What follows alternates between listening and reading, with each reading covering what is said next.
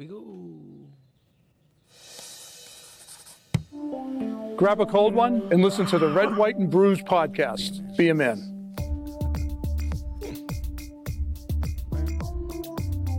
You ready to let the dogs out?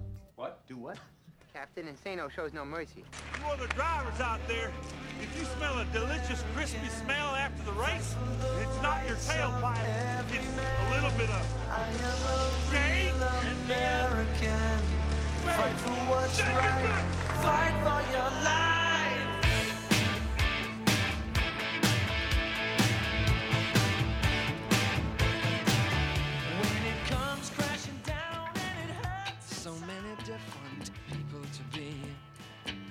That was a smooth That was a good transition. transition. That was really man. good. You had that perfect. I'd clap if I could. Man. How are you gonna even go to work tonight? Technical. I don't know how. I'm gonna work tonight. Um, this episode is brought to you by SG Metal Works. I actually was just talking to Shane yesterday. He wants to come on. Hell yeah. Uh, Yes. This is the master welder behind the smoke machine. I got back outside. That beast. The smoke show. Um, so we're working out a day to do that. He's gonna come down. We're gonna smoke some food, kick back. Oh, that's gonna be He's sick. gonna tell us his origin story of uh, how he got into welding and smoking and stuff. So that'll be super dope. That'd be cool. Hit up SG Metalworks on Instagram, Facebook, and uh, get you a smoker just in time for the Fourth of July. Um, also brought to you by Hannigan's House. Hit up Hannigan's House in National City. Um, I think they're doing the UFC fight Saturday night. Hit them up for all your good beer and beer infused ice cream and some of the dopest growlers in the game. Today on the show, we're going to have Nicole Strickland, um, paranormal extraordinaire, and she's going to share some stories with us. She said she brought some EVPs, um, scare our socks off, which I'm super stoked about. Um, we're going to ask her about a bunch of questions that we've kind of queued up. Some of the things I'm sure we'll ask on the fly. But um, without further ado, here today on the show episode. we have Nicole Strickland, head of the Paranormal Research Group in San Diego. How did I did I say that right? What is the official title for your San research? Diego, yeah, San Diego Paranormal Research Society. Yeah.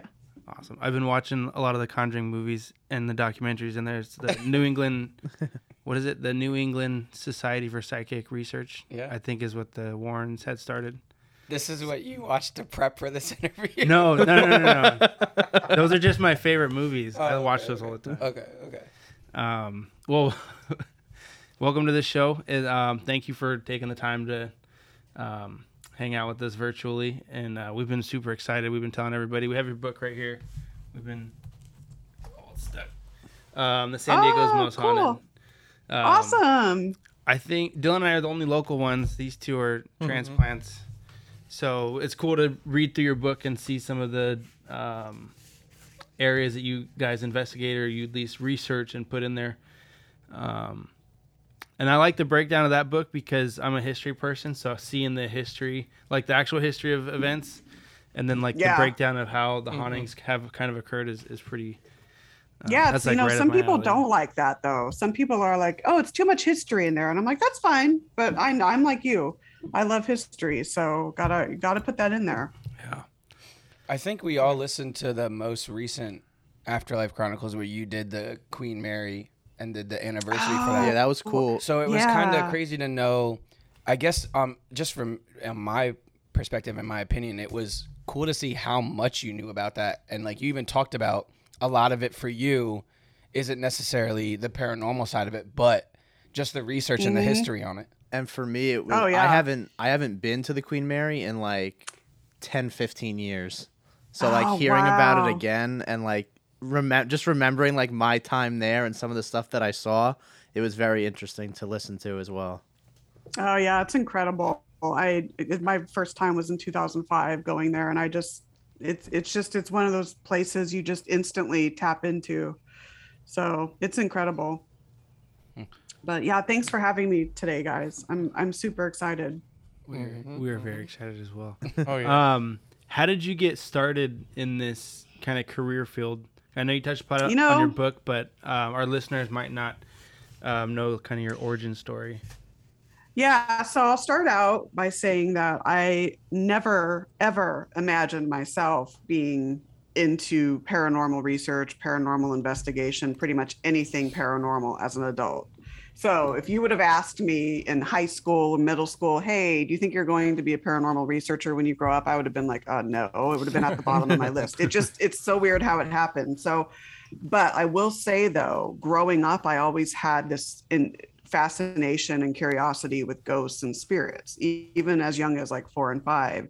So that curiosity stayed with me as I got older. And so then I would read, you know, before the internet came out and all that, I would read articles, I would read books, uh, you know, watch movies and things like that. Of course, you know, Hollywood doesn't portray the paranormal accurately half the time, but, you know, just I was always interested in, in ghosts and spirits growing up.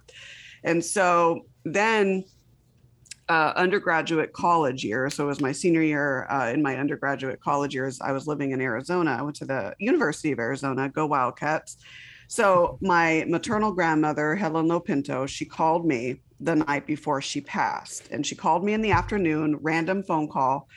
And she wanted to know if I was okay. And I thought, well, this is odd. My grandmother's calling me asking if I'm okay. Something's just very bizarre about this. So, of course, I told her, you know, I'm fine. You know, I'm just busy busy college student, all of that. And We were on the phone 10, 15 minutes.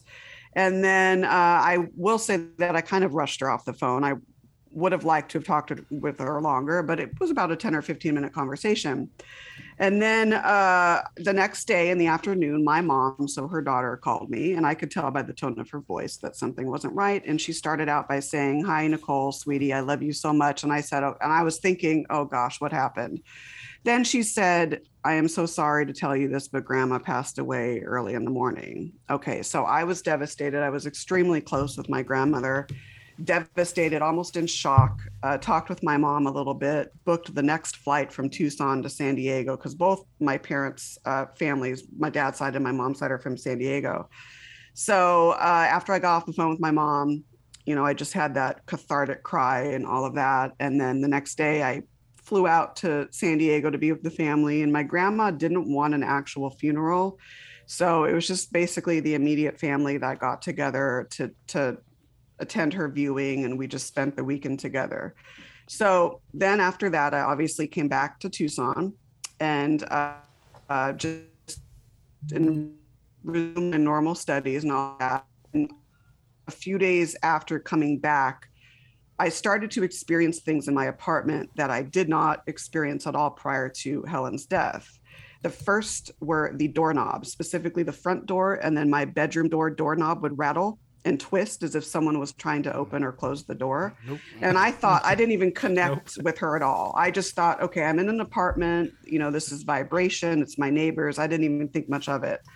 Then a couple of days later, I was on sitting on my bed on my computer, and then I felt a hand. I didn't see anything, but I felt a hand caress my face. And I thought, well, this, it felt like as if it came from someone that I knew and loved very much. I did at this point think, okay, could, could this be, could this be Helen trying to communicate with me? Didn't even put that much stock into it though.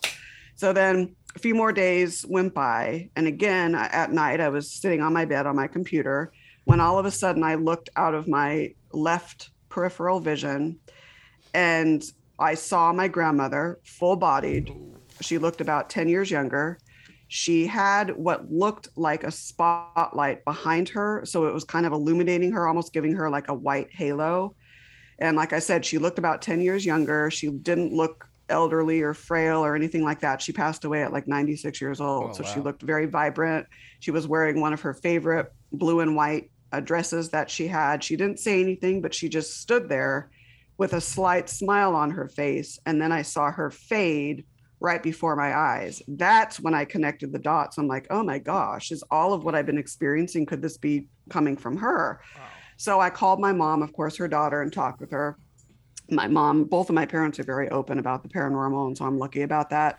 And so we decided to let Helen know that she's okay. She doesn't need to worry about the family. She used to do that when she was alive. And she also also used to go around at night making sure that the doors were locked.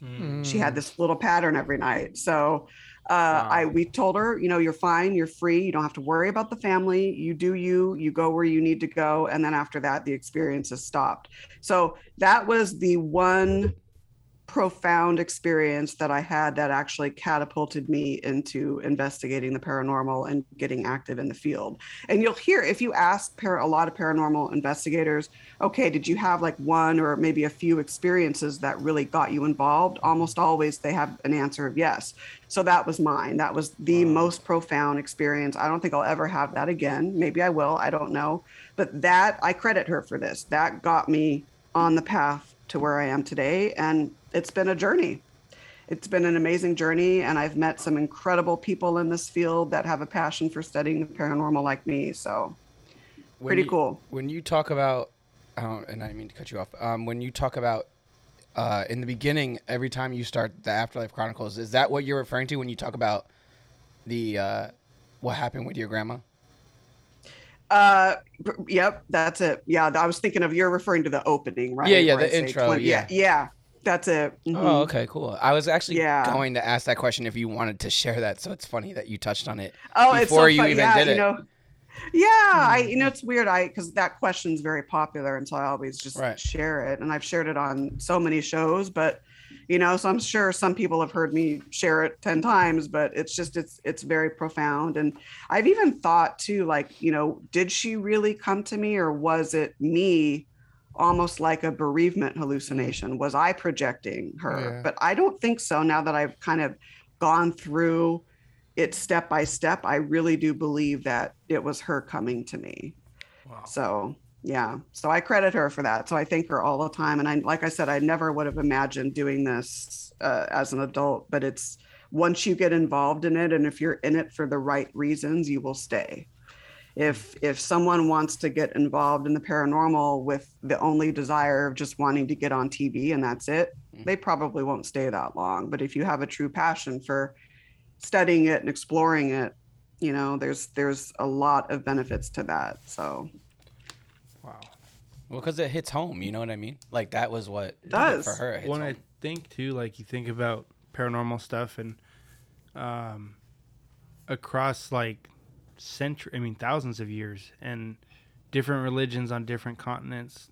Everybody Right. has their own version Yeah. of kind of what paranormal What it is, is, yeah. You know, and exactly it's interesting. exactly yeah different cultures like that's a good point to make and you know it's it's getting to that point too where people are more open about sharing their experiences and i'm Yeah. seeing that which is i think very beneficial it's not viewed as you know as, as scary as it was or it's not viewed as you know necessarily like taboo or anything like that more so that's i like to see that because it, it does it does it, it, it connects people too because we've all i can't say we all but many of us have had uh, experiences that we can't necessarily explain and so when you have that openness to share it you know you don't feel as as isolated so yeah, especially when other true. people open up with something that's also unexplainable, but kind of within the same realm of.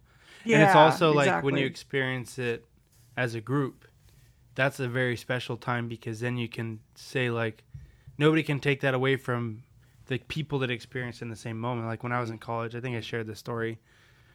Um, but I had an experience with like five people in one room. Oh, Until this day, we still talk about it, and we're watching Mothman prophecies with uh, what's the guy from uh, I don't remember. you know Richard Gere is that his name? Yeah i believe That that's is- who it is yeah Thanks, thanks guys. That is, an Thank you. I haven't watched- I was like, I haven't uh, watched I was that like, I movie in haven't a seen it. long So time. that is an actor. But um, we were watching that in our dorm room, and an orb the size of like a beach ball floated from one of the bedrooms down the hall, and five of us were were watching in the living room, and everyone started freaking out. And then it Oh my floated in front of the gosh. TV and was there probably for five or six seconds. And, And, it was you all see that's interesting. football players and rugby players started screaming. I was screaming my head off. I was so scared. oh my god where we did you go to college At a little school in Oregon, Forest Grove, Oregon, and we were on the fifth, fourth floor of this building, and it was Oh like my one o'clock in the morning. So there was no cars driving by. We, we I mean, we tried No. to disprove it all. And yeah um, no that's phenomenal because orbs are terrifying. if you can see them if you can see them that's pretty much i mean uh, the or the whole orb thing if you you know on pictures can be explainable Yeah. explained away but if you can see something like that and all five of you saw that that's well, and we were wow it had came so the way that the and I know our listeners won't be able to see this, but the way our dorm was set up was there was two bedrooms in the end of the room in this dorm, Mhm. then a hallway, two bathrooms, and then the living area was right here. So it had Wow. came from the back room down the hall, and we all saw it. So it wasn't like, hey, did you see that out of the corner of your eye? The whole thing lasted probably 15 seconds. That's long. Oh, that's it was, a long and I, time. It was horrifying. And I, my buddy, Oh my one of my buddies and I, we talk pretty, you know, every once in a while throughout the years, but we bring that up every time. And um, he goes, dude, nobody ever believes me when I tell that story. I don't believe you now. oh man, I'll. Um, Oh my God, I'll have to call him Did one you- day and tell him. Did you research the the college to see if maybe you could find a, There was a lot a of connection? um, there was a lot of stories around that property. There was an orphanage that had burned down years ago. And that was one of the, the Oh. legends. Oh, but they don't know where it was at um, in terms of what building it may have landed on. Um, oh my gosh. But another crazy story: my freshman year, we are in a different dorm, and my one of my best friends was rooming rooming with this guy, and they didn't really get along. Um, and that was when like all the RAs and the upperclassmen would tell us like all these ghost stories. They were trying to freak out the freshmen, you know. and my buddy's roommate was talking in his sleep about a little girl in the room, and but he was talking in his sleep. And so my buddy's like throwing stuff at him, trying to wake him up because he's saying like all this creepy stuff, like "She's here, be quiet, don't make any noise." and he was, my buddy's roommate snored a lot, so he was snoring and like, like loud. And then he said it just cut off, and he started talking in his sleep. That's creepy. Well, and that's then bizarre. he started snoring again, and then he like started hitting him, waking him up. And the next day he goes, "Yeah, I had some crazy nightmare that some little girl was like in our bedroom, and she was all burned and stuff." And I was Yo, like, "Ew." Oh. So I don't know if Well, that's that goes along with that orphanage story right there. Yeah. And it was a small school. I think the property was maybe like 10 acres. It was tiny. It was like 1,600 kids. So it wasn't like this Oh, massive small. USC or UCLA Yeah. type property. It was real small in the middle of nowhere. Oh my gosh. That's gosh. scary. But the orb Wow. thing, I never, I think I screamed so loud. I was, You know, it's a, you know what? I actually horrifying. have a lot of I have a lot of friends, a lot of paranormal colleagues up in the Pacific Northwest. So they may, I don't know, I can if if you give me like this the school name and the address, they may know more about it and I can find that yeah. out. That'd be cool. So yeah, yeah. I'll definitely shoot you that information. But um, that was one of the scariest things I have. Um, what's one of the scariest encounters you've ever had on an investigation? Oh my gosh. You know, I I don't usually no, this is weird, but I don't usually get scared of phenomena. I've been in like I've been in abandoned prisons, I've been in abandoned hospitals like Waverly Hills Sanatorium, I've been on battlefields all the way to theaters and abandoned schools and private homes, you name it. So I don't really get scared. However, one experience that I had uh, was actually at it was in Southern California. So uh, it was uh, Camarillo, the old Camarillo State Mental Hospital, which is now a college. So we were there one night. Yeah, right. I know. I would go. love to if I had to go to college again. My gosh, but uh, that that might be a contender. You know, then I then I would never study because I would just be you know Yeah. investigating all the Yeah. time. But anyways, um, what was it? So we were there one night in one of the oh, and I forget exactly what the space was when it was an actual mental hospital, but we were there, and uh, so I was I was setting a static infrared camera down or on a tripod, and then all of a sudden, I actually sat down, and then all of a sudden, I saw this, and it morphed be- before my eyes. This like seven foot tall shadow figure, humanoid shadow figure, just morph, and it was dark in there. I mean, the only light was the moonlight shining through the windows, and so it was pretty dark. And this was darker than that That and it chills. morphed like about seven, eight feet tall, and it charged at us. No and that way. actually, it that got me. Now I'm not. I'm one of these that I don't get scared at all. I can I can go into these places and be totally fine. And that was enough to startle me. And I got up and I bolted out of the building. And so I don't usually ever run out of buildings during, but that got me. So that's one of them. Trying to think of anything else. I mean, probably I, well, another one that that comes to mind: Waverly Hills Sanatorium, which was a, a old tuberculosis hospital in Louisville, Kentucky. Mm-hmm. So we were on an overnight investigation. I'm the California coordinator for the Ghost Research Society based out of Chicago. So we were on a, a an overnight in 2009, and we were down in the morgue area, and so we were doing mm-hmm. our you know EVP sessions, all of that. Bats were flying in, and so one of them literally like flew right into my forehead, bumped my forehead. Now that was more to me more terrifying than actually seeing shadow figures morphing because Waverly Hills is known for that. You'll see if you go there, you'll see just morphing shadow figures coming out of walls, moving left and right. So mm-hmm. the bat situation was say, more where- where is this? terrifying We than the actual. Wait, yeah, that's, Yeah. and that's a famous one That's too. like one of the. yeah, that's one of the far top ones. is It that from is. here? It's in mm-hmm. Kentucky, right? Isn't that what It's said? Louis, yeah, Louisville. Louisville? yeah, over Yeah. sixty thousand people died there, sadly, Yeah, from yeah, uh, tuberculosis. tuberculosis. So we should mm-hmm. go Right. because that's part of the Bourbon Trail. You definitely we can should go, go. and then do Are you more interested in the bourbon part? I'm passionate about both. Okay. I have Okay. a. Before we get to the EVPs that you sent us, do you have any knowledge or experience about sleep paralysis and how it relates to the paranormal? Well, a little bit. So a lot of people, and we we get emails a lot from people, and it and what they describe seems to fit sleep paralysis. So sleep paralysis is more or less of a, a psychological phenomenon. So a lot of times when uh, it, it's it's it's classified, I believe, as a disorder like narcolepsy or any one of those.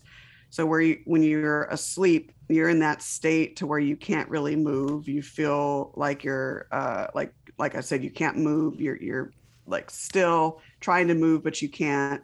You may uh, have this sense of like anxiety or fear. You may see figures at the foot of your bed. Sometimes people describe them as shadow figures. Other times, people describe them as they can actually make out clothing color, skin color, all of that.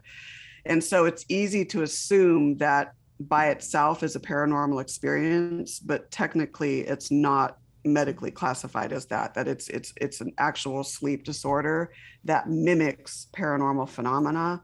So most often i think people that do have it i've had it before a few times. It can a paranormal experience happen along with it? Maybe maybe not but most situations it's most likely a, a- some sort of psychophysiological phenomenon that is separate from the paranormal even though it mimics it hmm. So you So would say kind of- even not as far as scientifically, but just in your opinion, would you say that you would agree with that? That it's it's most of the time it's not really a paranormal thing. Right, and a lot of a lot of even medical doctors and, and psychologists too will will classify it more as a like a psychological Right. sort of and like a sleep disorder falls more in the line of like an actual sleep disorder than an, an actual paranormal encounter. Now, like I said, can someone have both of those happening at the same time? Maybe in rare cases. So I wouldn't. I'm not going to sit here and say that every single sleep paralysis episode is doesn't have paranormal activity. I think the majority of them don't, though Yeah, just based on the, the symptoms of it. I get it quite often. I've had it before a few times. with within researching and, and one, I, I don't. This guy said he was a doctor. I don't. He could have been lying. Could have been me and you. Yeah. what he said, I agreed with, and he goes, "What's to, why do we always draw this line between science and paranormal?" He's like, "If you believe science is real and you believe paranormal is real, it doesn't mean they can't exist in the same Right. Area." And he said, "What Right. if what if sleep paralysis for that five seconds unlocks basically your view into another into the another realm or dimension, or however you want to put it?" and because of the dopamine receptors or whatever's going on misfiring in your brain, maybe it peels the veil back for a split second and you see that. And It- he goes, that explains well science could. and paranormal. Yeah. And he goes, and that actually makes a lot of sense because there's been times where I see even the same entity or hallucination, we'll call it, multiple times. Yeah. Um, it's probably because I fall asleep watching Ghostbusters or um, Ghost Ghost, Adventures. Ghost Adventures all the time. that sure does help. Um, I put on Ghostbusters for my son earlier. That's why I said that. Oh, Because he likes, he's a big Ghostbusters fan. It's creepy too. You digress. Yeah. What were you saying? Um, that the scientific explanation could have been, it could be both, Yeah. right? It could be paranormal and um, scientific at the same time because there's not, I mean, who knows? Because Yeah, and it very well could be. You could very well could be. go down the rabbit hole on both sides of the scientific disorder, sleeping disorder, because the, well, the way they explain explain it through science makes sense. That your body It do- yeah. hits you with a chemical that paralyzes you so you don't act out your dreams. You wake up where that chemical is still fresh in your brain, but your mind is still in a dream state. You know. You know what's weird is actually what Miss Strickland said before about when she was talking about her grandma. That's what I thought about before when you actually when she was talking about it because she was saying how like maybe it's a sign of grieving, which is why she saw her grandma and it was just something to her like she was like this is what I needed to see at this moment or could it be seen as a paranormal thing? Mm. But regardless of how you see it, like maybe that's what you needed at that time. Yeah. I get it. The very way, yeah, that's a good, actually a really good point. I think too, uh, we call that like in speaking of sleep. There's so there's the hypnagogic when we're kind of in between that awake and we're falling asleep, and that's usually for me when I've had that sleep paralysis episode, or it's the hypnopompic when we're actually asleep and then and then we're waking up. And so a lot of people in in either of those states will have these hallucinatory situations that kind of mimic sleep paralysis and i think i think it should be studied more because you know i mean i think it's possible i mean it is classified more as a physiological thing but maybe there is some credence to that where maybe in that state we're not as inhibited so we're able to Mhm. maybe have more of these experiences you know beyond the veil so to speak Yeah. so, and I think REM, the the the non REM and the REM uh, states are kind of altered in that too, if I read it correctly on sleep paralysis. But I've had it though; it's very bizarre. It's very bizarre. How long have yours lasted? Like when you've had them? I think the longest one I've had, the longest one I've had last is probably ten minutes. Not ten minutes, ten seconds. Oh. I'm sorry. Yeah, ten minutes yeah, would that's be about horrifying. me. Oh my god, I was gonna say, whoa, 10 minutes of whoa, pure yeah, pain. yeah, me too. Like five or like five or ten seconds. Click upgrade. So Um, yeah, it's it's it's gotten so common now to where I mean you can't speak, so, but I'll try and grunt. And my wife sometimes she'll be if she's awake or she kind of wakes up, she knows to nudge me. Sometimes she nudges me a little too hard. yeah, But it happens Just to kicks you. you out of the bed. It happens to you a lot though. probably once a week. That's crazy. th- that- then it's you would hard. It's consider it a Wow. disorder, right? You're right. It's Yeah, It's like consent. For me, it's only ever happened once. you have other disorders though. That- yeah, that, that is true. For another show. I'm unhealthy. Um, their show. Jeez. but I think part of it, well, I don't even know because now, you know, our work schedules are so weird. We all work night shift, so our sleep's not always consistent. But it's been happening since before I was on night shift, so I don't know why it's so frequent. Um, and sometimes I, sometimes it won't be a full episode. It'll be like I can feel it coming on because my body will. It's the weirdest feeling. Like you've had it. Yeah. Matt. So Yeah, you you feel your body Yeah, like almost lets you know it's coming, and then the anxiety pumps up. I know. And you're Yeah. And then you fr- and then you yeah, freeze. yeah, yeah. no, Yeah, yeah. don't take Don't me. do this now.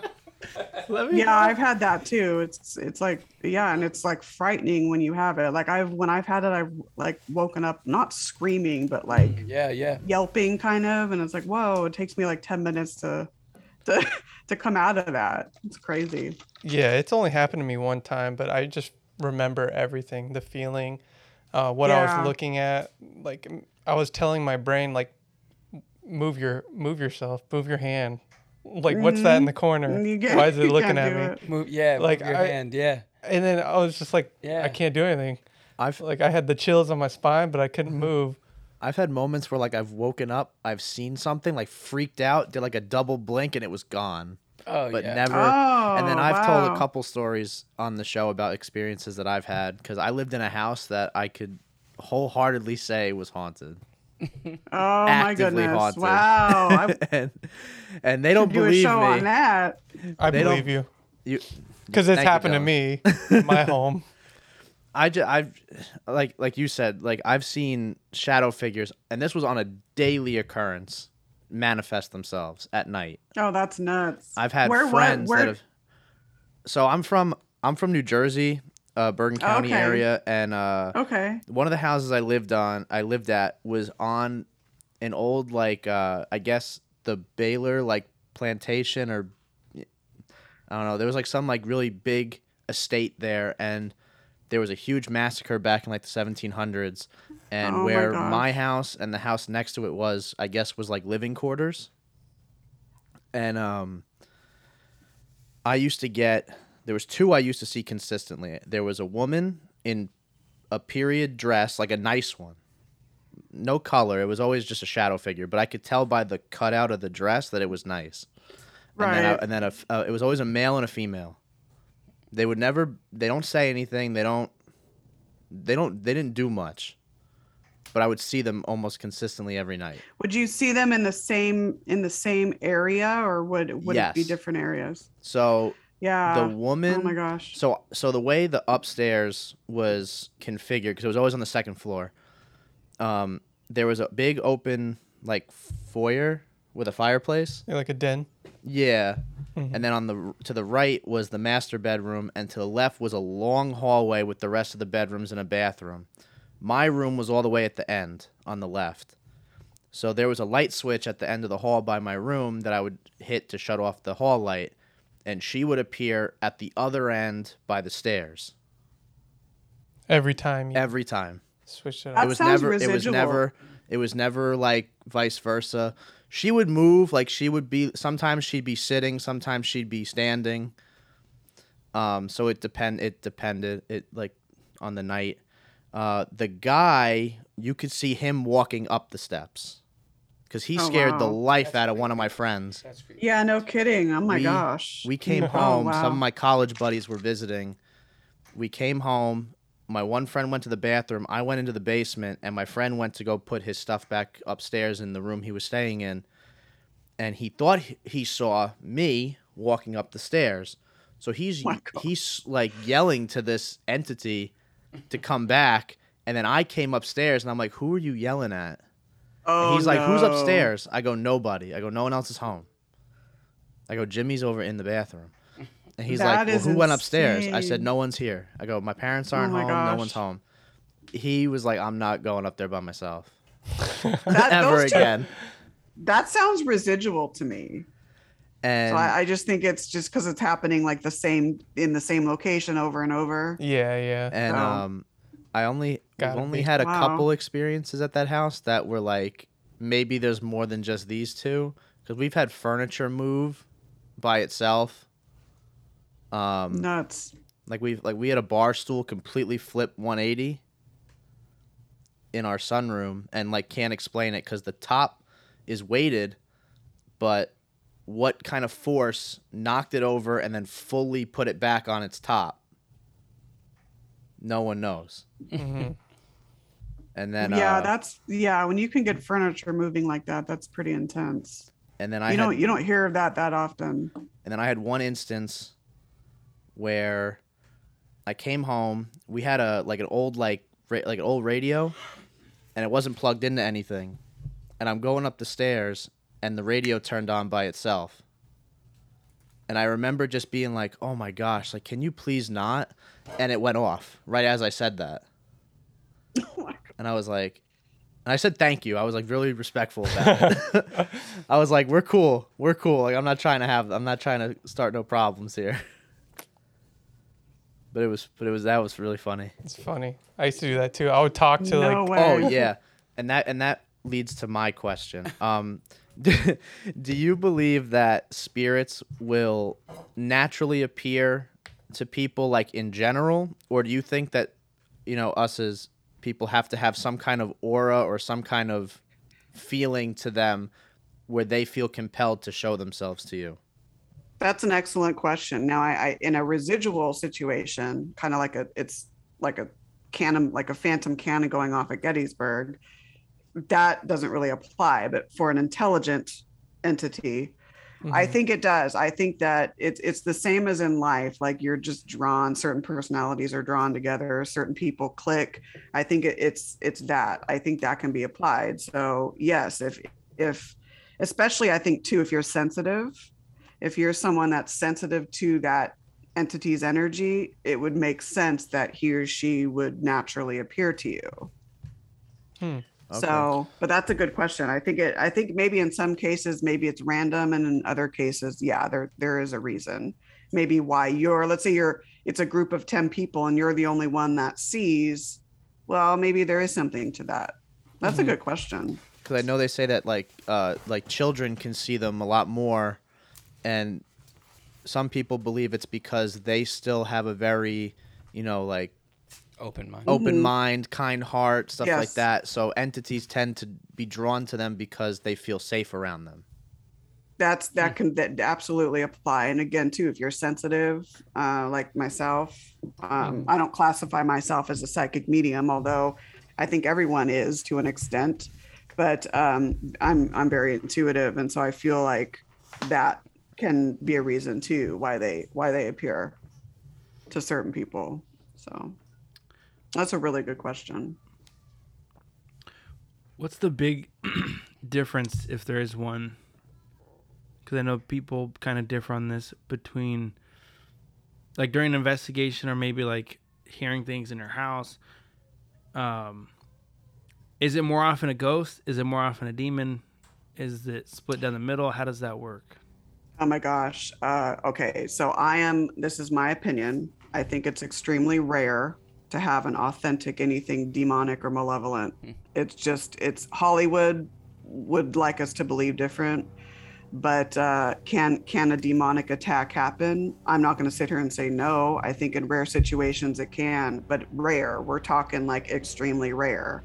So most situations, even though they may appear scary to some people, even though they may appear as though maybe it's an, a, a ghost may be there oh the ghost wants to scare me or oh the ghost wants to attack me. That's in many most cases the living people that are ascribing to that. So it's not necessarily the intent of the ghost to want to harm but if due to maybe fear of the unknown for example it's easy to assume that. So in most cases it's probably an earthbound or a ghost or maybe a more evolved spirit that comes through. And then of course you have elementals and and things like you know bigfoot and dogmen and things like that but if you're speaking just for between ghosts demons and, and spirits 99.9% of the time it's either a ghost or a spirit that you're that you're uh, communicating with Hmm. so I was gonna. yeah ask- i mean i've and i'm going you know based on you know what i've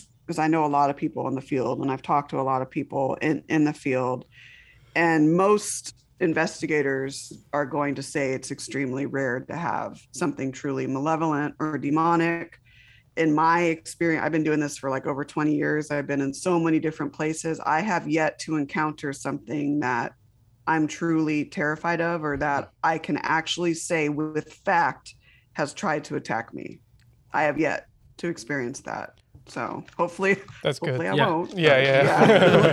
hopefully I won't. But you know, so I had a two part question, but I feel like you kind of answered it. I was gonna ask, like, obviously, I think in your field where you you tend to you, I would assume that you probably watch other people do these investigations or like something like Ghost Adventures. I was just gonna ask like a quick one, like, isn't what is one that you enjoy watching, and the other one, the other question I was gonna ask, but I think you kind of answered it, was do you feel like most of the time it is just a facade and it is kind of just like trying I don't want to say clickbait or anything like that, but it is just trying to get like views.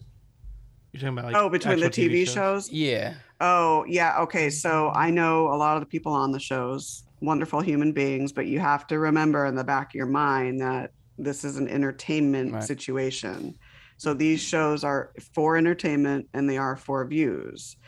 I, I have to be careful with what I say here. I'm not one to, uh, so if, if someone is trying to, if someone wants to let let's say get into the field of paranormal research and is only watching the TV shows to learn, then that's not correct Mm. because the shows g- glimpses of the show so you know the equipment that's being used the his, history at a location for example maybe some of the methodology you know like evp sessions spirit box sessions you're going to see some accuracy with that but you have to keep in your mind that okay this is an entertainment type of mm-hmm. venue and so you can't always you know assume that everything that's presented on a sh- on a tv show is actually correct Yeah. I mean, you know, and I've I actually have been asked to go on Ghost Adventures. I mean, the, the locations that they asked me to go on, they couldn't secure a permit. So sadly, we couldn't do the episode. But I, I mean, I know a lot of the people on these shows, and they're fantastic people and fantastic investigators. But just the shows themselves, um, There's also a team of producers behind that You're right. and investors. I'm sure they're Right, like, "Hey, right. let's let's amp this up." I'm sure. So there's probably a lot more pure-heartedness in the actual people that are part of it, Right. and a lot of that's probably well said, yeah. pumped up. You know, yeah. yeah, No, I would agree. I would agree on that. Have you Um, been And I've actually. Go ahead. Pardon? No, you go first. I was gonna say, have I I've actually done a couple. I was on like my ghost story for, and that was just more interview, like me just going on camera and interviewing about you know our experiences. And so the Davis or the William Heath Davis House in San Diego, Davis Horton House. I was on it for that episode, and then um, oh my gosh, I'm blanking on it. LA's oh my gosh, hello, I'm blanking on the location. Anyways, it was Travel Channel's Ghost Stories for uh, Linda Vista Hospital, but that Oh, was just basically me going on camera, being interviewed about experiences I had. So those are kind of not the same as actually like an investigative type show. So Um, I was gonna ask if you've been to the Zak Bagans Haunted Museum in Vegas. I have not yet. It's been a while since I've been to Vegas. Next time you have go, you? Yeah, I, went um, in October. October. Okay. September. It was amazing. It was. Yeah, I've heard that he has a lot of great super cool. stuff. And I'm like a big paranormal fan and true crime fan, and there's a lot of stuff. Oh yeah, right on. From serial killers and things like that. So it was interesting to see like the glasses that Ted Bundy was arrested in, and the clown suit that John Wayne Gacy had. So it's not just like things that people claim are haunted. He's got like I don't know who the curator is of that museum, but it is very well put together. Like, um, there's a lot of effort. I'm and then- into true crime as well, Oh. so that's awesome. And I, I didn't know he had true crime. asking our tour guide um, I was like, where does he get all this stuff? And they're like, believe it or not, Zak like hunts down almost all the stuff that's in here. She's like, many many people think that we have there's like some team out here that's auctioning for stuff and going to stuff. It's like, no, this is the stuff that he finds, and he gets his hands on. And they're like, we don't know how he does it. But he has the the Volkswagen bus that Jack Kevorkian was assisted suiciding people in. Oh my god, no way. He has like Oh my- crazy stuff. I'm like, how do you? he has an original Ghostbusters pack, a proton pack from the movie. Um, he probably offers to pay like a good penny for yeah, he probably has a, hence why a good amount of uh, capital Yeah. for that. Um, No way. He How has- long do they give you when when you go there? Do they It's a- give you like an hour? it's like a two and a half hour tour. It's guided. Oh, oh, okay. Oh, that, that's good. You you see the uh, one of the Dybbuk boxes, which was kind of Oh creepy. yeah, that was weird. yeah, that is. There was my a couple gosh. that like opted to not go in that room, and I was like, should I not also go in that room? Something you You guys know should. I'm going. yeah. I'm going in, baby. I didn't know he had true crime paraphernalia in there. There's That's a, there's a good cool. amount. Yeah, he's got some Wild Yeah. West stuff. Like he has Wyatt Earp's Bible. Uh, Oh like- no way. legit. Yeah, Ah, that's pretty crazy.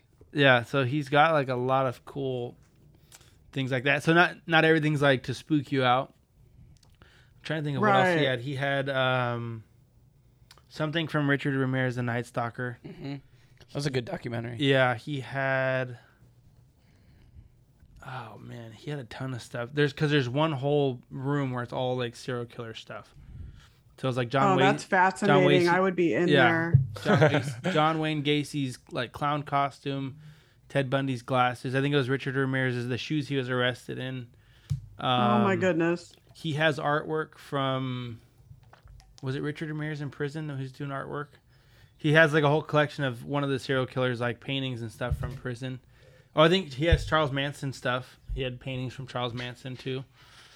Um, The time he must devote to trying to hunt this stuff down. I Yeah. mean, if he does it all on his own, that's insane.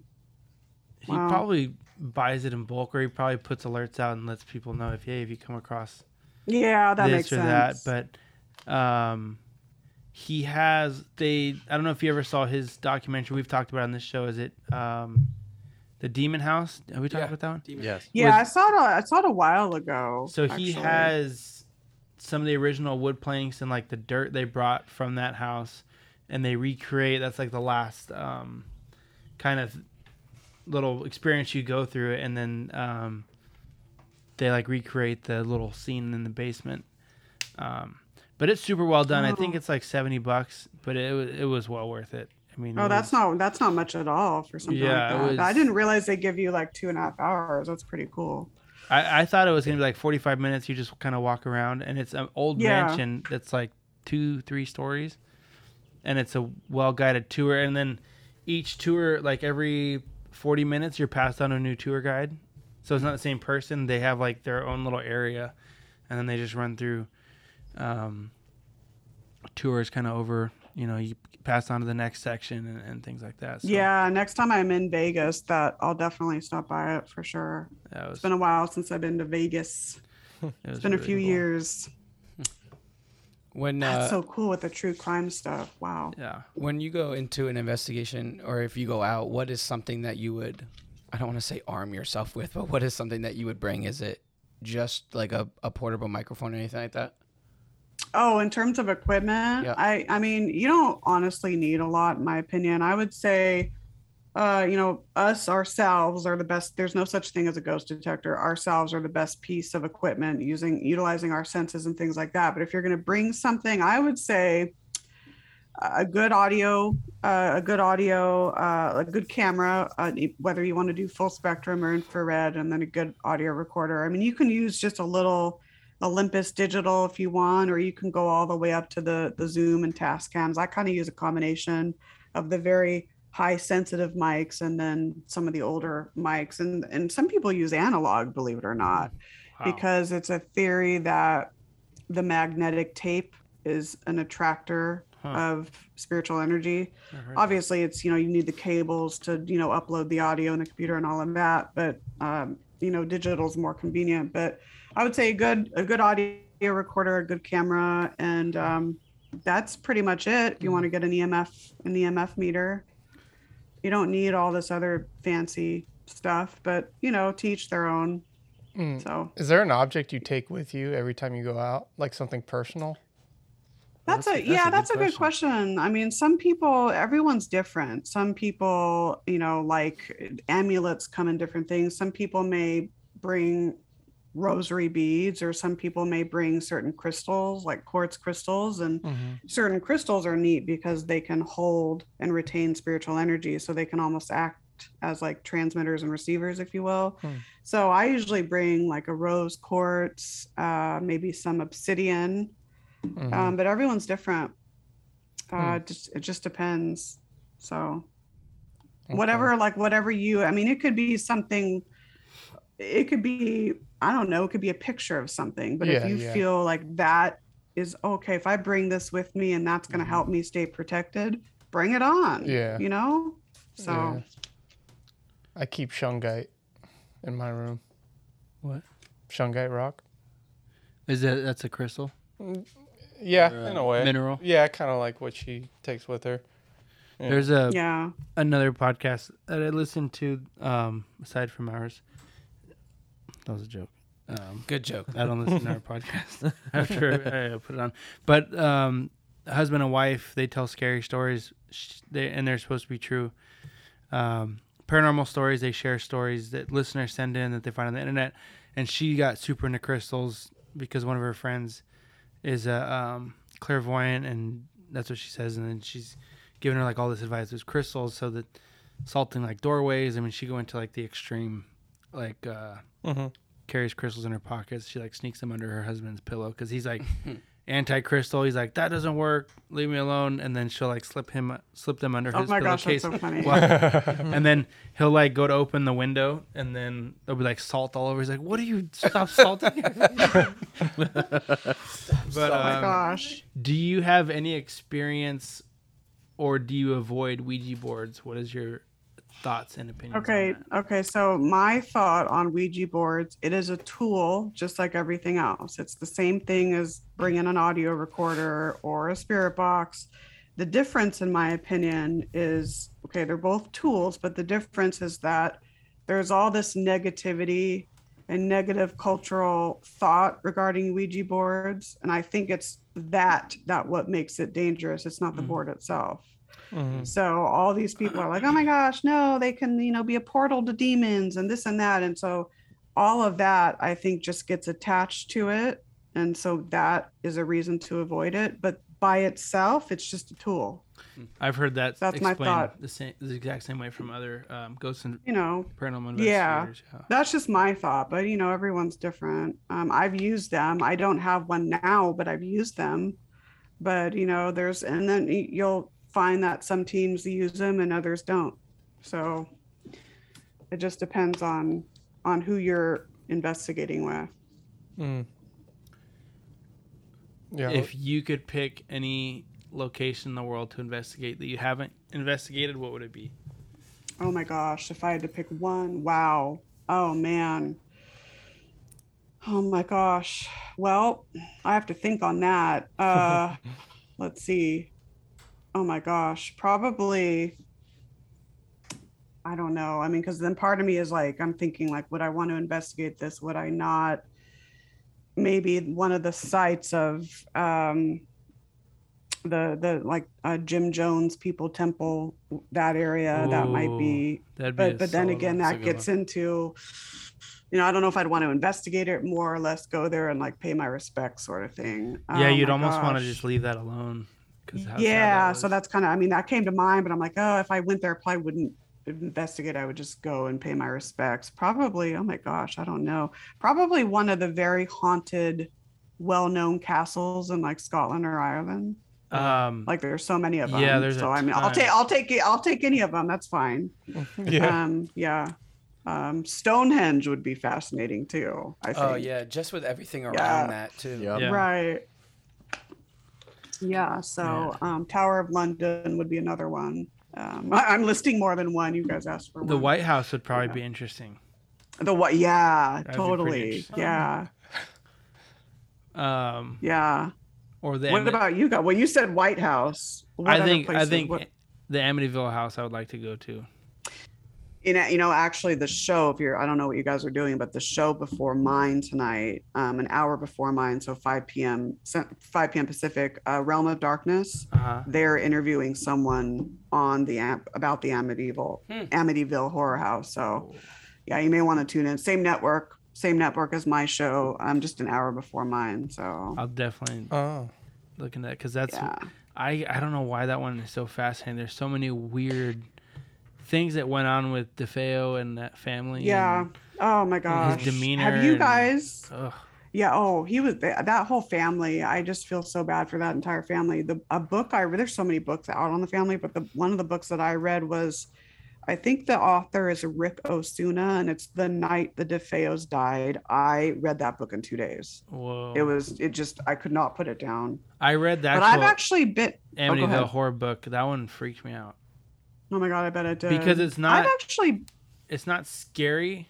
Like it, the author doesn't try to scare you. He just tells the facts. But that's what makes it right. scary. You're like, oh, he's Exactly. writing this like a newspaper article, and now I can't sleep. Yeah, exactly. terrifying. oh my gosh, yes. I've actually been by that, not in it, but I've driven by it and then I didn't feel anything from the home, but you know what? Well, that's the weird I- part I is guess- people have lived there since and said Some nothing people Right. nothing. Yeah. happened, and then they I don't changed. They took the windows out. I heard the famous windows. Oh yeah, the top. They- Those they exact, remodeled yeah. Yeah. How dare you? Oh my gosh. How are we supposed to know which house it is now? Because they changed the address.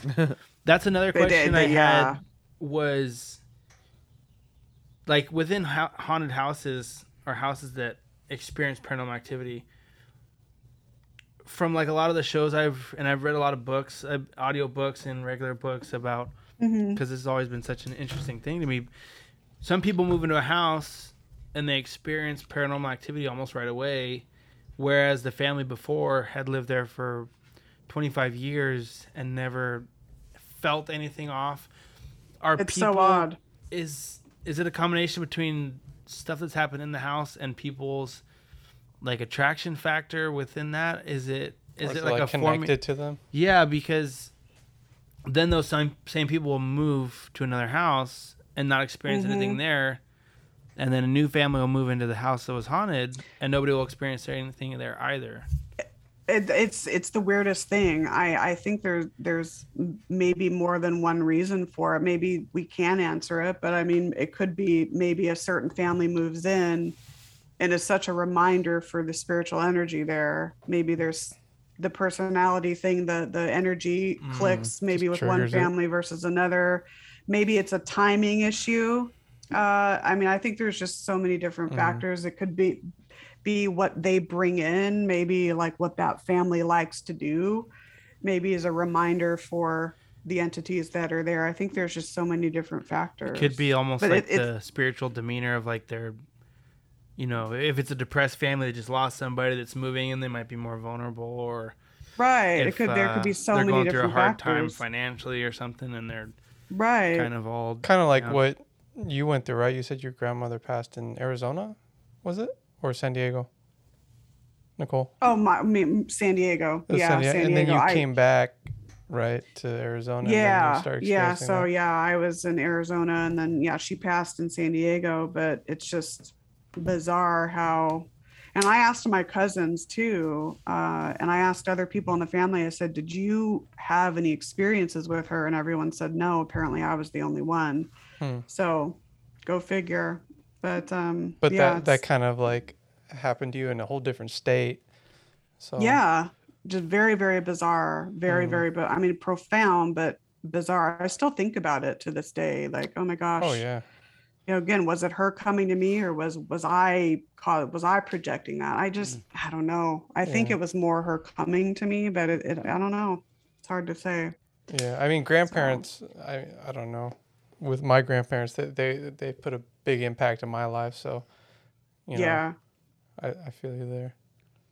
yeah i was very close to her so it makes sense Yeah, yeah. There's always that Um, favorite. I had another. yeah may i don't You're yeah, probably I the don't know I would. favorite. I had a question on the book. I knew you were about to talk about that. Um, I'll ask a question. You ask a question. We'll, I want to hear the EVPs because I Yeah. feel I didn't Oh, have the yeah, balls yeah. to play them by myself this morning. oh my god Um, you guys oh my god Go ahead. Um, oh you're hilarious I saw your email and I was like, Come awesome. awesome. I'll play that wait for the later. guys to get here. And then, a- and then after it played by itself, that whole Yeah. like me Yeah, listening to it by yeah. itself went out the window immediately. I have come one. on now I have one of the pages bookmarked in here. So, the El Campo Cemetery in Old Town. Um, yes people have a lot of experiences there, and I know throughout Old Town, um, especially in that little area. I mean, there's like bodies stacked on top of each other. They're like kind of. oh i know yeah. i know Do you think in areas like that, in the Whaley House, in places that are literally a tourist attraction, do you think there's more paranormal activity because spirits are possibly upset that they're kind of exploited for money in a sense? Because I that's what kind of what it comes down to, you know. It's like Mhm.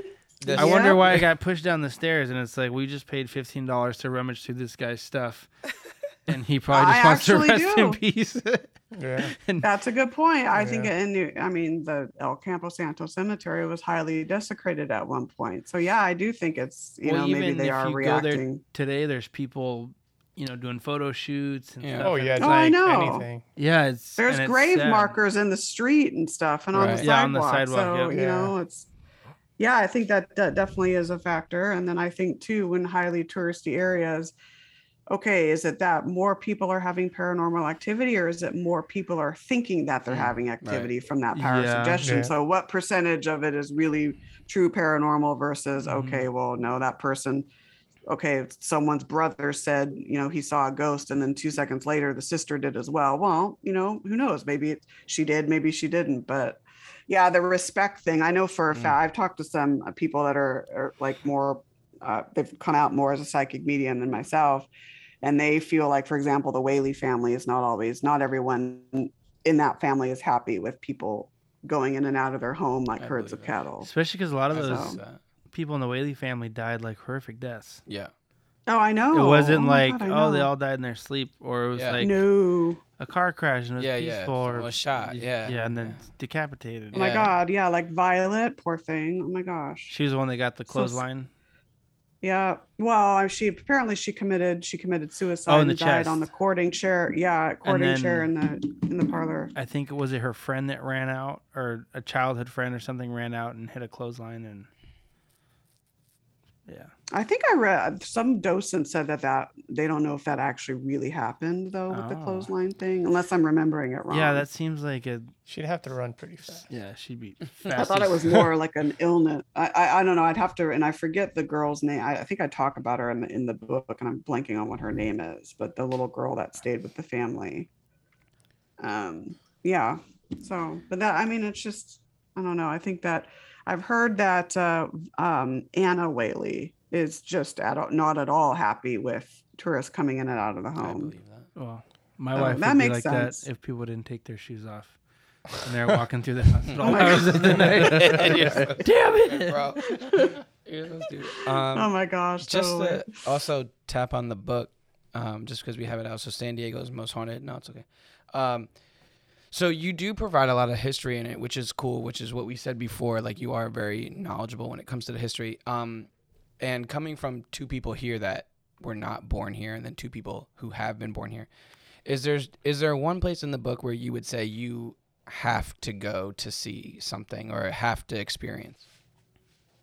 Oh my gosh, if I had to pick one, uh, I mean, the Whaley House, a lot of people want to go visit just because it's so iconic. Right. But going away from that and maybe going to more of a location that is not as well known is up in Vista, which would be the Rancho Buena Vista Adobe. And I'm a little biased because my team has had a tenure there for like, t- well, now going on 12 minus two pandemic we haven't been on the property in two Right. years but since 2011 we've you know done these monthly tours and we've done several private investigations and it's one of those locations that's not as well known but when you get to know it it's so historically rich and it brings in the same some of the same cast of characters from old town so like uh, the you know the Mm. bandini house ysidora bandini and Mhm. uh, mr couts uh, cave johnson couts for example uh, very very historic and i can say a lot of paranormal activity a lot Hmm. there that and it's consistent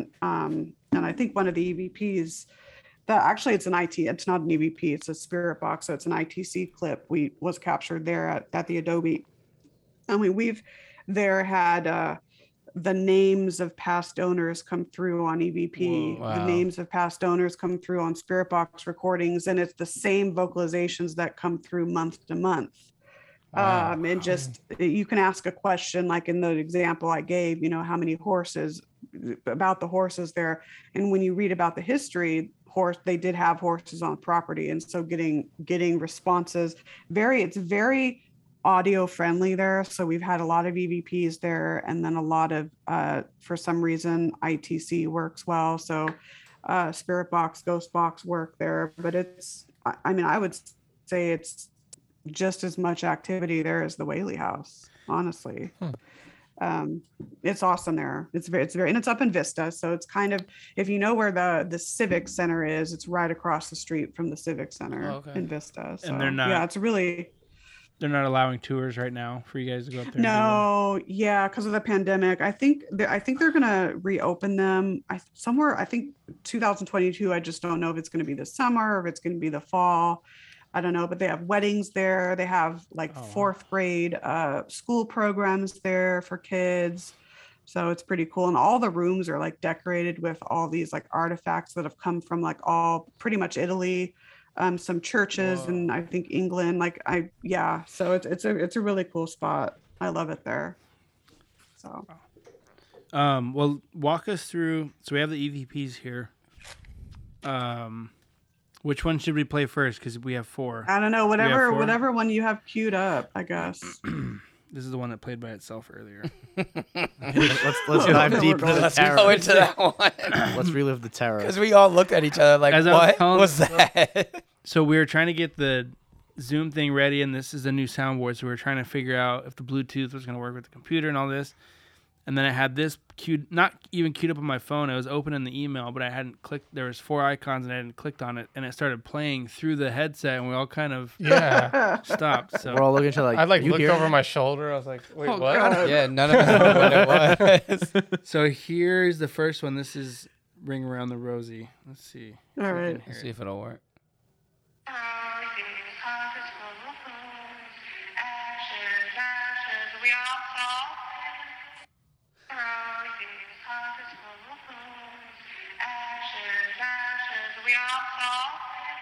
No, did they finish it? Is that what that is? So walk us through Yeah, that you'll- one. Okay, so That's what I RMS think heard. But Yep, you're right. RMS Queen Mary, former first and third class pool, which is a hotspot location. Mm. I was in there. This was, I think, 2009 or 2010. So I was using a very old audio recorder, just like a little digital, like Olympus digital recorder. And so we did an experiment in there. So that was my terrible singing. And so the experiment was okay, I'm going to sing the main verse of Ring Around the Rosie, but I'm going to leave a word out and I want you to finish it. So the down is actually the EVP and came from a young female child. A lot of people think it's it's Jackie. She's a very well-known child uh, spirit on board the Queen Mary. Doesn't sound like her to me though. It sounds like someone else. But you'll hear, you know, ashes, ashes. We all fall, and the down is actually the the EVP. You clearly play, hear EVP that. we're play the end of it again. Yeah, you Play it again, clearly yeah, hear no, that. a- perfectly. You clearly. Yeah. Nah, bro. you clearly hear that too. It's funny because that was the first time we'd all listened to it together, and I could tell that was your voice. And Yeah. then as soon as you dropped off, and I heard that, I knew I had you and I looked. Yeah, at each other, we I was did, that's yeah. exactly- it's pretty That's it's pretty it obvious yeah Oh. and That was so an cool. ev so an evp technically is a is a word or a phrase that is not heard audibly by our ears at the time of recording but when you go back and listen to it it's heard so that's technically what the definition of an evp is So you didn't hear that when you sang it. No Oh, no man, only when i crazy. reviewed only yeah only when i reviewed my audio so if, if i had heard it it, so though creepy. it would have been, been a disembodied voice Yeah. oh god so how exciting is it in the middle of an investigation? I mean, sometimes Yeah. I'm sure you get discouraged when you're like, "Man, Nothing. we didn't hear anything like out loud," and then you go back and you review the footage. You're probably exhausted, and then you go, "Holy crap! Like we actually Yeah. like recorded Mhm. one, and it's intelligent and it fits with what we were working with." Like that's got to be like the coolest feeling ever. Yeah. It is a very excited feeling. I, I get the same amount of excitement 20 years later that I did, you know, capturing my very first EVP, like whenever that was. It's super, super excited. And you and I tell people you can have, let's say, 30 minutes of audio to go through. Listen to the entire thing. Don't skip out on the last 10 seconds because that's that could be when you have it. And that's happened before where like, okay, I'll have 29 minutes of audio, for example, nothing. And then in that last minute, there you go. Wow. So yeah, it's pretty cool. Um, next one, engine room. Um, Petter, yes. You want to walk us through this one before we play it? Anything? Okay, so again, RMS Queen Mary. So this is the aft engine room. So there was an 18 year old crew member that sadly was found wedged upright in watertight door number 13, which is on the starboard shaft alley area of aft engine room. Out of respect for the family, I'm just going to use his initials. The last name was mentioned there, but uh, JP, just out of respect for the family. Um, he so he was sadly found up he wasn't quite deceased yet. They called the nurse and doctor down and then administered morphine, and he later passed away.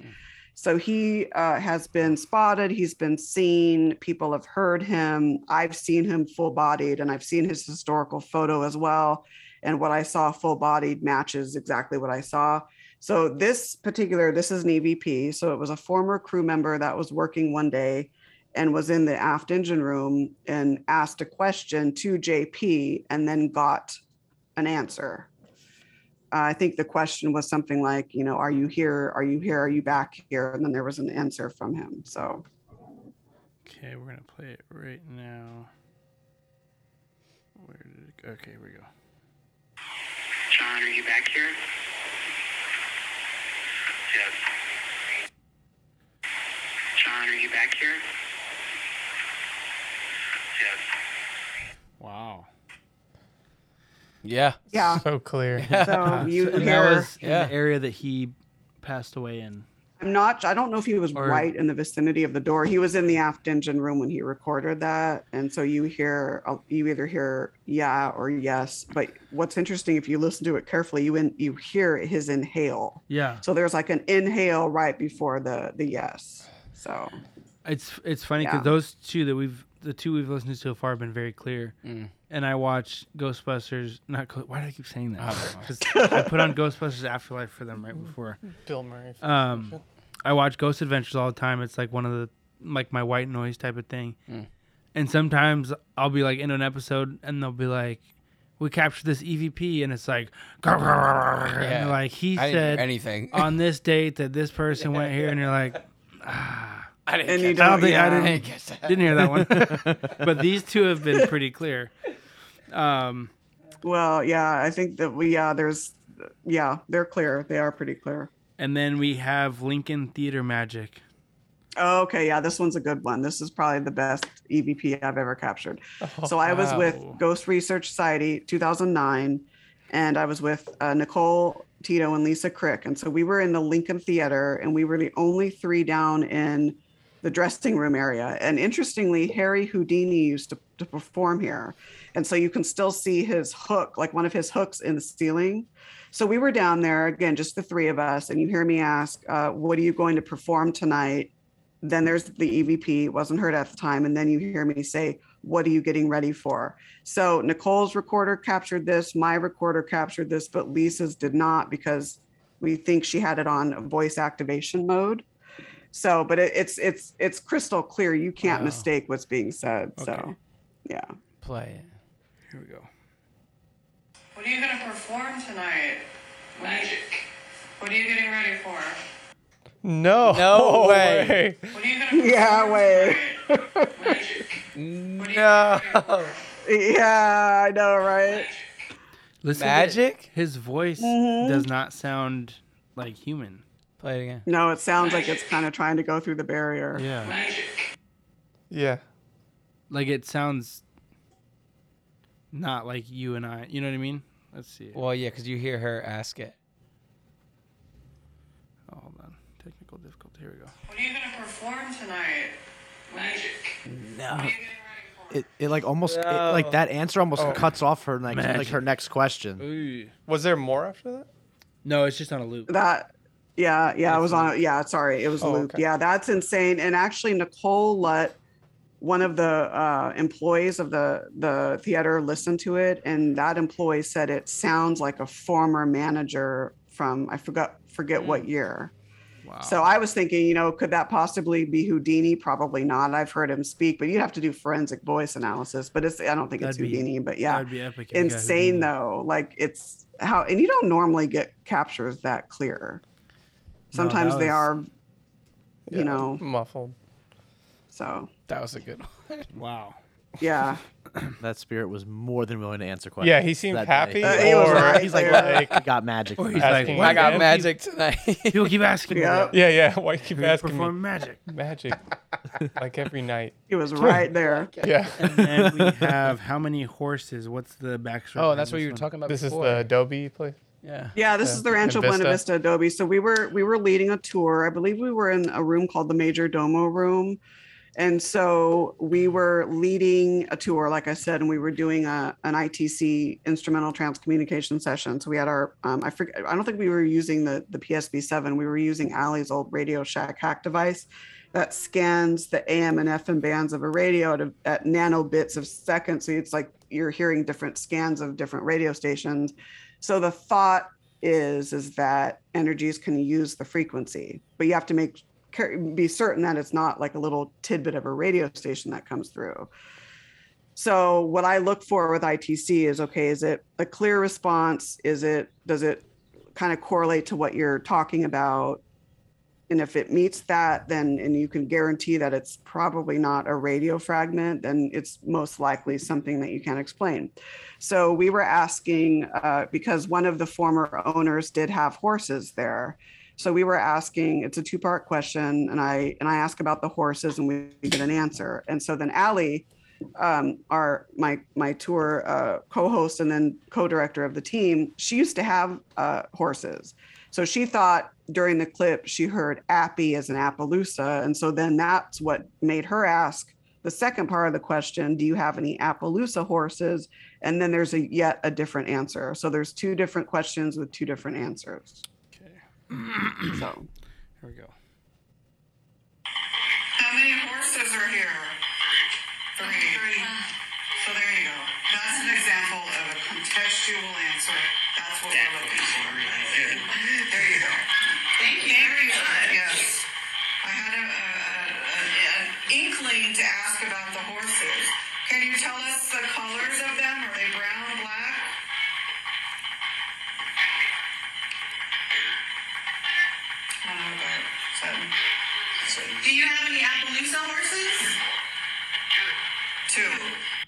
Yeah.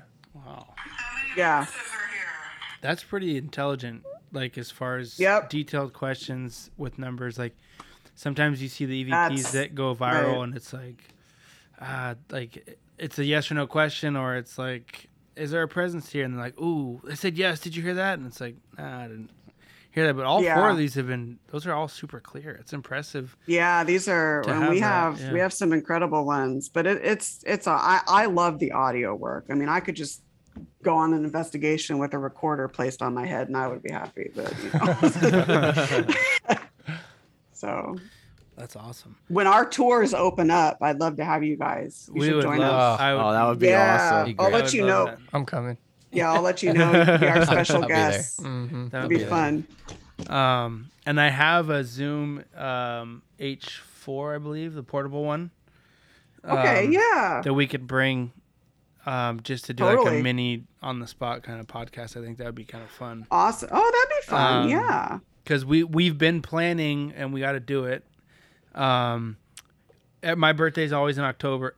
Obviously. Oh, cool. Always, Nice. always in October, sometimes November, depending on the year. it's the always in October, right? Yeah. I hope but so. mostly October. I can't even get mad at From from what I remember, I have no rebuttal for that. he's sleeping. Um, So for your birthday, every year it's in October. um, for like the past five years, I think six, four years. Um, I always go to the do the um, Old Town Ghost tour. The when you hop on the haunted trolley and you start at the Whaley Oh, House, yeah. and then you go Yeah. all around. And I forget what house it is, but in the gas lamp, there's a house that we actually get to get out and go around. And I've done It's it so not the Villa. Montezuma, yes, is it? Yes, Or- it is. No, Villa Montezuma. I don't think we Is get. it- You look at the Villa Montezuma, but um, I don't know Um, which one we investigate. Is it the le- little yellow one on the corner? I don't remember. William Heath Davis house. might be because we Okay, go yeah. through the Might- Villa Montezuma and we get out, but we don't go inside. You don't go inside. Not okay. that one, no. Mhm. Um, but we want to get a group together to go, so we've been kind of we've been talking about it since we started this show. Oh no Um, way. to get together, do it, and record like a mini episode on the fly with people that aren't like all of our friends and family that would want to go. Um, cause that's like I always drag people that are not like into paranormal stuff, and they get scared. They're like, "Oh man, I'm scared to go on that." And I'm like, "It's fine. It's not. It's it's not is spooky. It's it's fun. fun. It's like a history tour with ghosts Yeah. involved.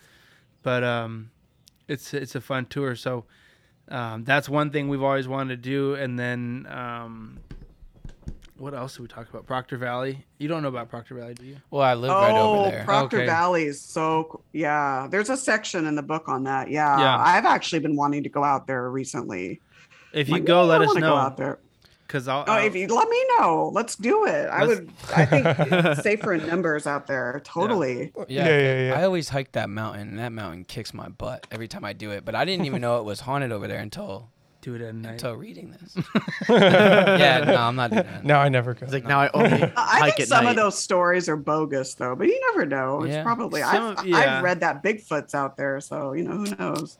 Let's go Bigfoot Yo, you're, hi- hunting. you're yo. hiking with Bigfoot, bro. No, I've never seen any Bigfoot. I've seen a lot of rattlesnakes out there. No Bigfoot though. Oh, I would love to go. We Let's- should plan a we'll, trip. We'll plan it. I think that would be a lot of fun. That'd be cool. I think Um, so too. one other question I have: UFOs, cryptids, Bigfoot, Dogman, Mothman, UFOs. Where do you fall in that realm? I know it's different than Paranormal. spirits and paranormal, but it's kind of in the same belief. yeah area. i i'm interested in that i'm interested in ufology and and and cryptozoology i specialize more in the ghosts and hauntings but Sure. i i like i've actually been wanting to go on a bigfoot expedition so I'd also you know kind of just kind of get out of my that'd cool. comfort zone a little bit and go on a bigfoot expedition i think that'd be cool We should but- do a video series where we look for Bigfoot, but like in like should. Downtown, but like in like downtown New York, And like rid- oh my ridiculous, god ridiculous places. at like uh, Universal Studio, like somewhere where it's super populated, where Bigfoot would never be. And just disneyland In like Disneyland, yeah. we're just walking around in camping gear. That's just goofy. oh my god that would be really funny. It was stupid. Um, There was That'd there was so like a there was like a show where it was it took place like on the like on the East Coast, like out in like South Carolina or something. They would always be hunting for Bigfoot and like chupacabras and stuff like that, and they'd always like just miss oh something. yeah, my battery on, just bro. died. It was like how it we always saw. is. It wasn't like Mount. I forget if it was like Mountain gotta Man or love Mountain tv Monster oh or something like that. and then there's the mountain monsters Yeah, too, that's which is it. a Hopi That's show. it. They like That's it. and like it it's like all these it's all these like big redneck guys and like they are not athletic at all. But they're running with shotguns like in front of know. each other. Like They are they'll not hear athletic. they'll hear overalls. something. They'll be like Oh my pointing guns at everything. Like that's Bigfoot. That's Bigfoot. He just got he went over there. Like they'll go look for Mothman. That's your cousin Randall. and he's making moonshine. He's making moonshine. that show is and it is hilarious. and it is funny. him. It is funny. cousin Randall. and there's an episode where they wholeheartedly believe because they they because they show like an image on the camera of like a wolf type creature and they call it a chupacabra and then Yeah, they I saw- trap I it saw and it gets out and they truly believe that Bigfoot and the chupacabras are working together. oh my god that the chupacabras are like hit like the equivalent like you having a dog. See, that's the sad part is Silly. there is It's his canine. It's like I believe I believe there's a Bigfoot out there somewhere. I'm sure there has to be. But the hard part is the only people that legitimately investigate it are Bubba and Wallace in the Appalachian Mountains, and it's like the cryptid side. There's not a whole lot of people that have like credence that are legitimate. yeah that is You the know, it's hard. that is a problem Yeah. yeah, If you had guys that were like, I was a Navy SEAL and I hunt and I live off the land for the last 20 years. Yeah. I'm gonna find Bigfoot's like I want to I watch would that believe guy. that. I want to Yeah, I want to yeah. watch that guy. that Yeah. guy do it. Bubba, who just got off of Pet Boys, and this is his side. I don't want to watch him Stupid. running through the woods in overalls and combat. Well, what about like I stuff- wanna watch stuff that. like what about like stuff like by us in New Jersey, like Clinton Road and stuff like that, and Yeah. Devil's Tower. Like Yeah. I've been to multiple been to places those. out there, and like Oh, what about the um? There's a famous haunted road. It might be in Clinton Road. Jersey. Clinton no, Road. it's another one. It's uh, Rare Ware Road, the Briar Road. Briar Road. I. Hold on, what's the story? Where? I'm looking it up. Can you guys give me a second? is this Anyway, in new york Sorry, Nick. yeah. Bray Road. Is that it? Is that New Right. York? The Beast of Bray Road, also known as Bray Road Beast, oh, I, Wisconsin oh yeah yeah werewolf. yeah yeah Um, it's in Wisconsin, Uh, Oh, right, okay. right close to where you're at. Um, Only but that's like a couple- famous like a road thousand miles. haunting, and like the houses all in that area have been like have all had weird instances with like, um, like their dogs going crazy in the middle of the night, and a bunch of um, freak stuff going on. And that whole road, people like experience all sorts of crazy stuff. Um, Oh my God, I there's wanna like go on a Bigfoot hundred expedition. documentaries about it. I know Bigfoot, Chupacabra, yeah I've I've, Mothman. I've let's go. aliens. Let's go. I want to see an alien. You want to see an alien? Maybe not though. That would probably ruin my life. Yeah, probably. like throw You every- can't even watch Ghost Adventures. We We would- want to watch Alien. Yeah, we would Listen to we would an see EVP something. alone. We would see something. We'd all be like looking at it in shock, and Nick would be like thirty yards behind us, running the other way. I'm done. one of I don't want to uh, be here anymore. One of my friends uh, he's actually a radio host from canada. He's said he's come face to face with bigfoot. No. that's what he's told me. in Canada. and he's pretty he's he i believe him because he's not he's not one of these people to to you know yeah, mess with you. Yeah, so- yeah. Man, It's in Canada. yeah but proctor valley road i would i've been wanting to go out there so it's just that finding the pe- right people that want to go. You know so i'm like oh you guys want to go Right All right, let's do We it. are we are the good Oh. That is us. Um. oh, What was it? Oh, I had another question. I know we're we're dragging here, but there's so much stuff. I know, right? Um, one thing that fascinates me within the paranormal realm of things is like rituals. Um, and when it when I say rituals, that comes to mind like um, Bloody Mary. Everyone, everyone used to do that in, in junior high. you Oh know? my What god. about, like, yes. what about like seances? Like uh, light as a feather, stiff as a board, things like that. Oh, I used to. Yeah. Oh man, you guys know what I'm talking about, right? Kind of like that the second one I didn't know. Candyman. Yeah. candy, yeah, Candyman things one like I that. know. Um, Oh, I love that. and you have I like love that like movie. stuff like the elevator game and all these things. What is your opinion on that? Like, are people able to open up what we call portals into another dimension or into the paranormal realm by doing simple things like that? And is it more of like them opening themselves up, kind of like how we talked about with the Ouija board earlier? Yeah, that's a good question. I'm not so sure if it if the portal is always open and certain people can tap into it, or if it's and maybe you know there might be different scenarios, or if it's closed and certain people can open it, or if it goes back to that being at the right place at the right time. The energy has to align just right for you know between the, the portal and the person. It's hard to know. Like for example the queen mary is thought to have a portal in the woman's changing rooms in the form of first and third class pool but in my opinion i think the entire ship's a portal. So maybe just some people can access it. Mm-hmm. it, it's hard to know. Yeah. so yeah Could be no relation at all. yeah i don't know it's it's one of those things where it's is it always open and certain people can just tap into it being open or can we can we open it is the i mean i think a lot of people especially psychic mediums i think would argue that that you can that people that the living can open it it's hard to know Mhm. it's really hard to know What about like seances and stuff like that, where you're like attempting to conjure through like a personal item of theirs or some? I think they can of- be successful, but the person conducting it has to be, you know, kind of grounded and uh, centered and, and knows what they're doing. I think in order for a seance to be successful. And I think less is more. So if you're having all these different sitters sitting around Yeah. a table, there's a big opportunity there for power of suggestion and bias to get through and all of that. And you don't know what So, but I think other people around you are going through, like with their Right, energy yeah. and their demeanor. Spiritually, it could be all over the place.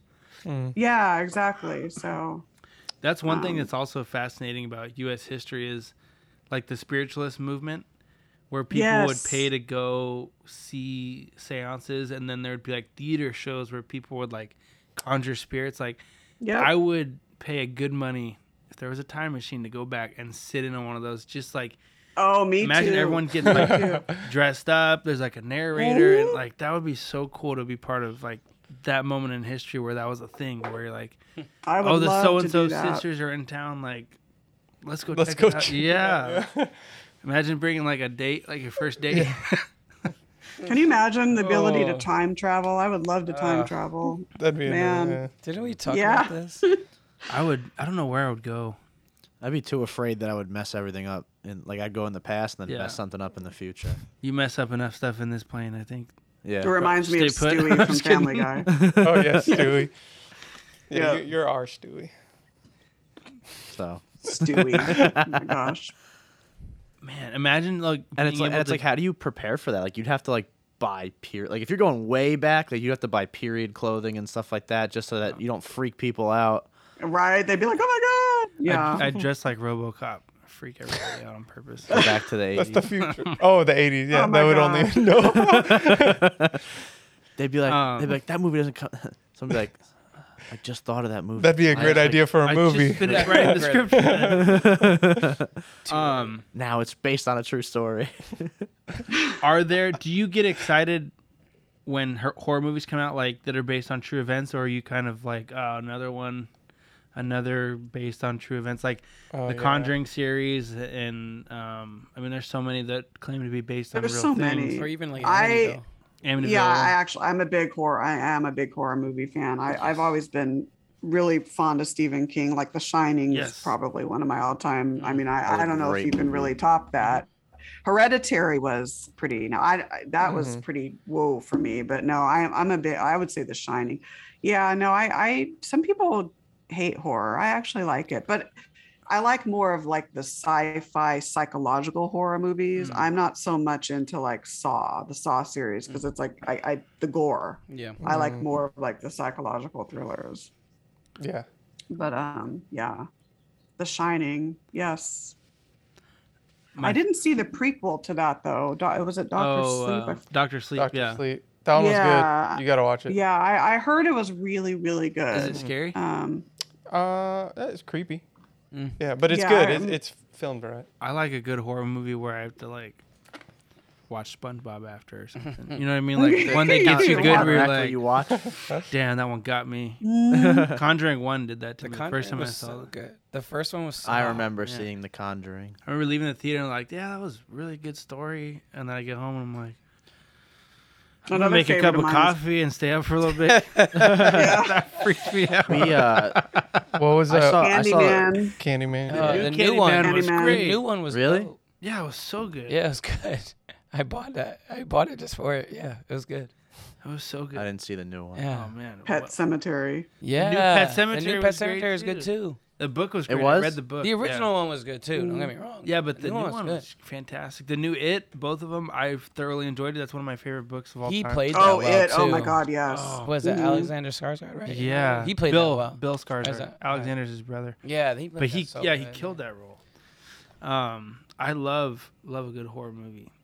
Good Yeah, book me too. Oh man, um, there's a couple good ones coming out that are not based on. Jordan Peele's coming out with one that's based off UFOs. It's not a real story. Yes, that one. I forget what the name of it. Nope. Another one I like called is Nope. um, Nope. He- yeah, it was like he no does- name Nope, or something, yeah. right? Is, it- is it Yeah. Nope? Yeah, yeah, yeah. Jordan Peele does Um, very well with the movies he M makes Night now. Shyamalan is really good. yeah, he, Yeah, he like- comes out with some weird stuff. Yeah, he's Uh, weird things. yeah. Yeah. Signs. Signs was. Signs was Signs. good. Mm, So oh, I love that movie. Yeah, that mo- Mhm. the ending of that movie is just whoa. yeah. And For signs. real. I remember seeing the fourth kind. I think we talked about this Mhm, before in about that. theaters. Mhm. I was never scared of aliens, so I saw that and I walked out of the theater and I was like, "Oh gosh, You're like, oh my god, we're gonna be attacked right I'm like, now. I don't want to get probed. Any moment. this is terrifying. They could just get, get me whenever they want." They're Um, playing with you. Just kidding. gosh, uh, uh, you guys got any other questions? Any other additions to add? We're at an hour and thirty. I know. All right. That movie thing though, like when it's like when they state it's based on true events or something like that, like I want to believe. Like Mhm. Nicole, do you do you believe? Like when they state that, like the whole Oh Conjuring one, God. like you probably have to have done some research or something on that too. Yeah, I, I'm do one of these that I would. Yeah, I would want to be like, okay, is this really? Because this is my mind. I'm analytical, so I'd be like, Yeah. okay, is this really based on true events? And you know, I'll, I'll want to go and do some research on it after. Yeah, So- yeah. One of the frustrating things with The Conjuring is um, the son-in-law of the Warrens is the one that took over the New England Society for Psychic Research, and he claims that the Warrens had audio recorded every investigation and like exorcism that they were a part of, but that the Warrens' wishes was for that to not be public. So apparently, Hmm. and that's qu- air quotes. Apparently. They have like thousands of hours of investigation footage that's like insane, but they don't want to release it. Well, yeah. I'm I've like, actually met. Are you talking about John Zaffis? I don't know if it's is he the He's one of the. He was Daughter's on the haunted, haunted collector. He's one. Of, he's a grandson of the Warrens. he's one that so has I've met him. Oh. he has this is the son-in-law of someone within that's what the claim is. I don't know how accurate Yeah. that is. But if, if anything, it probably went to the to the son now because I know one of the Yeah. with all that son-in-laws information. um he was the one on Ghost Adventures that had he brought the Annabelle doll. Oh, the ori- yeah, the ori- the real one. and I love it because he brought her out with oven mitts, and I was like, yes. yes. Was it in? Was He it still just in the didn't box, or wanna- he no, like, took it he out? took it out with oven mitts, and he's like, I'm not touching this with my bare skin, but he, Yeah. he put on oven mitts, and I was like, if that solves a problem, I'm sleeping with oven mitts on. Yeah. Oh my God. Robert the Doll too. That's another Oh, one yeah, I want to go see in What's the that? Keys. Yeah. wait, what's that one? Florida. Robert- Florida, the Keys. He's I forget what what museum or house he's at, but yeah. Robert the doll. Mm. All right. Well, just to, I guess, I don't want to wrap it up, but what, where can everyone follow you at, Nicole? Um, as far as like Twitter, Instagram, and and what do you have coming up? I know you have something coming up at the library, right? You have a. Yeah, yeah, I do. I do a lot of presentations. So I have um, at the Escondido Public Library, which we've investigated a couple of times. I'm doing a Oceans of Paranormal presentation. So I'll be talking about the Queen Mary, the Star of India, and the Berkeley ferry boat. I think it's July 2nd at 3 p.m. I think is is the time. It is July 2nd. I think it's at 3 p.m. And then, of course, uh, my radio show is Thursday night, 6 percent, 6 percent. I can't even talk. 6 p.m. Pacific on WLTKDB.com. And then I also on that network with Todd Bates. Todd Bates' show is Haunted Voices Radio. I co-host with him Tuesday night, same time slot. That's on hiatus until the fall. I think he's gonna resume. I think September, October. So let's see, Twitter, let's see, SDPRS, so our team name, San Diego Paranormal Research Society acronym, SDPRS Nicole. And then Instagram is author Nicole Strickland. And then Facebook, I have different pages, uh, author Nicole Strickland, SDPRS, Afterlife Chronicles and Beyond, and then just my personal page. And then let's see what else. Websites, uh, author Nicole Strickland.com, San Diego Paranormal Research.com are the two big websites. And then if you, for the radio, for WLTKDB, it's WLTKDB.com. So What's the best way for listeners if they want to buy your books that helps you out the most? Is it is it the same as if it goes off your website or if they buy it off Amazon? Does it kind of Yeah, do the same thing? they can go on my website. It'll link to Amazon Okay. and Barnes and Noble and all those. But yeah, probably Amazon, I would think. That's where we got Yeah. this one. I just wasn't sure if you get like a Okay. direct cut if it's from Yeah, the like, website or we gypped her out some dollars. Yeah. yeah. Sorry about that. Yeah, sorry. sorry, we wrote it through Amazon. Went through Amazon. Um, Amazon's the way to go, Ama- folks. yeah. Um. This man, that was was so much that fun. was awesome. We have to do this again because I still have so, many, so much more questions. If you- there I'd like an to come and do it in person next time. that would be epic. Yeah. And Oh, then, yeah. um, Yeah. if there is an investigation where you could use four knuckleheads, I mean, we'll carry stuff. Yeah, yeah. If you need to like a door that won't open, we can we can handle that. Something that Yeah, we yeah, could be useful. Nick will headbutt it open. Yeah. I would love if there is like a junior varsity investigation Oh my that you guys God, are gonna guys. do. Yeah. Give I think- yourself more credit. Come on now. That would be awesome. But That I'm gonna dress really up as. Zak Bagans with like eyeliner and everything. Yeah. I want to see that. I want to see that. Eyeliner. I want to see that. No, but with with uh, So all seriousness, if there is an upcoming area that's local and you guys are going to, and you could use four people to stand in the background, That'd be yeah. And get some we, good we are definitely. There. That would be a, so Definitely when the tours open. I, I don't know when they are. I'll let you know when when I hear when they're gonna open. But yeah. And when if we, do when we figure out ahead. our little ghost bus tour party, we'll let you know. Yeah. Um, Oh my god, we'll that would be so to come. fun. Oh, Because yeah. our plan is to go out to dinner in Old Town at like Cafe Coyote or something. Um, yes. Eat, have a good time, and then go on the tour once the sun sets, and Oh, yeah. Oh my gosh, that is so fun. Yeah. I'm that'll be good. there. I wanna This do was it now. awesome. Yeah. Thanks for coming on. Yeah, that thank was- you so much you. for Thank you for coming your on the time. show today. Um, Yeah, thanks for having me. Well, um, I'll reach out to you when the episode's up. But um, Okay. yeah, thank you again for uh, your time and, and the conversation, the honesty, and the the questions. Well, I- I'm gonna start Yeah, drafting thank questions for next time. Yeah. Yeah. um, They just start coming to the mind. Good stuff. It's like Yeah. limited time. All right. Good questions, good stuff. This was awesome. Thank you so much, guys. Thank Thank you, you. Nicole. Thank you.